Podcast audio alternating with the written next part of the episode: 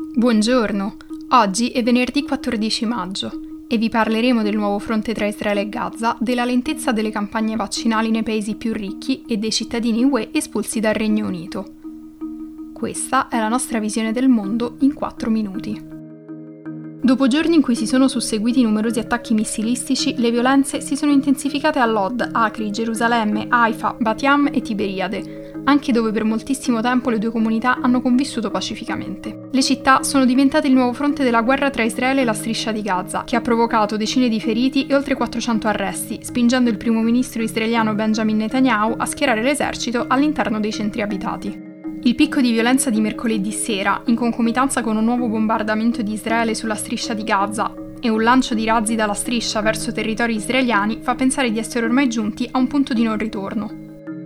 Come ha sottolineato Zipi Livni, ex ministra israeliana ed ex negoziatrice nei colloqui di pace con i palestinesi, sta succedendo qualcosa di nuovo molto preoccupante per il futuro della questione israelo-palestinese.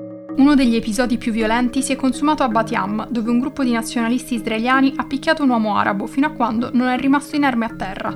Nel frattempo, sempre nella stessa città, decine di estremisti israeliani hanno attaccato i negozi palestinesi gridando slogan razzisti. Gli episodi di violenza sono continuati anche a Lod, dove negli ultimi giorni alcuni gruppi di arabi israeliani hanno appiccato incendi nelle sinagoghe e nei negozi gestiti da ebrei israeliani.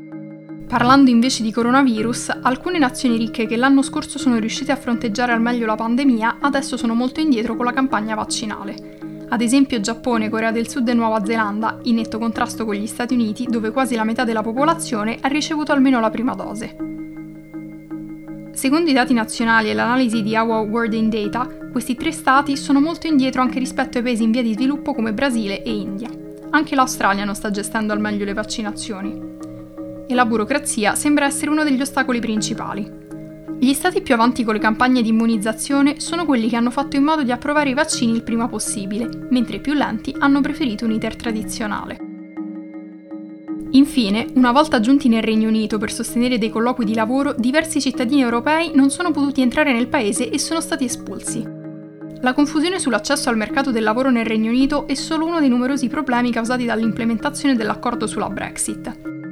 Secondo il Guardian, almeno una dozzina di cittadini europei, per lo più giovani donne, sono stati trattenuti ed espulsi all'aeroporto di Gatwick e alcuni sono stati portati nel centro di detenzione di Yarswood nel Bedfordshire.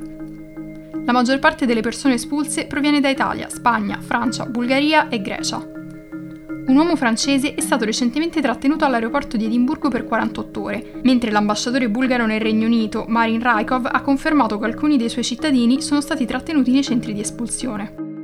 Il Ministero dell'Interno britannico ha risposto che le nuove regole sono chiare e possono essere facilmente controllate online. Richiediamo la prova del diritto di un individuo di vivere e lavorare nel Regno Unito, ha detto un portavoce. Eppure, l'Home Office afferma esplicitamente che i visitatori senza visto di lavoro possono partecipare a riunioni, conferenze, seminari, interviste e negoziare e firmare accordi e contratti. Fonti spagnole hanno riferito che il governo sta monitorando la situazione, mentre la Commissione europea si è detta preoccupata per il trattamento riservato ai cittadini UE. Per oggi è tutto, dalla redazione di The Vision a lunedì.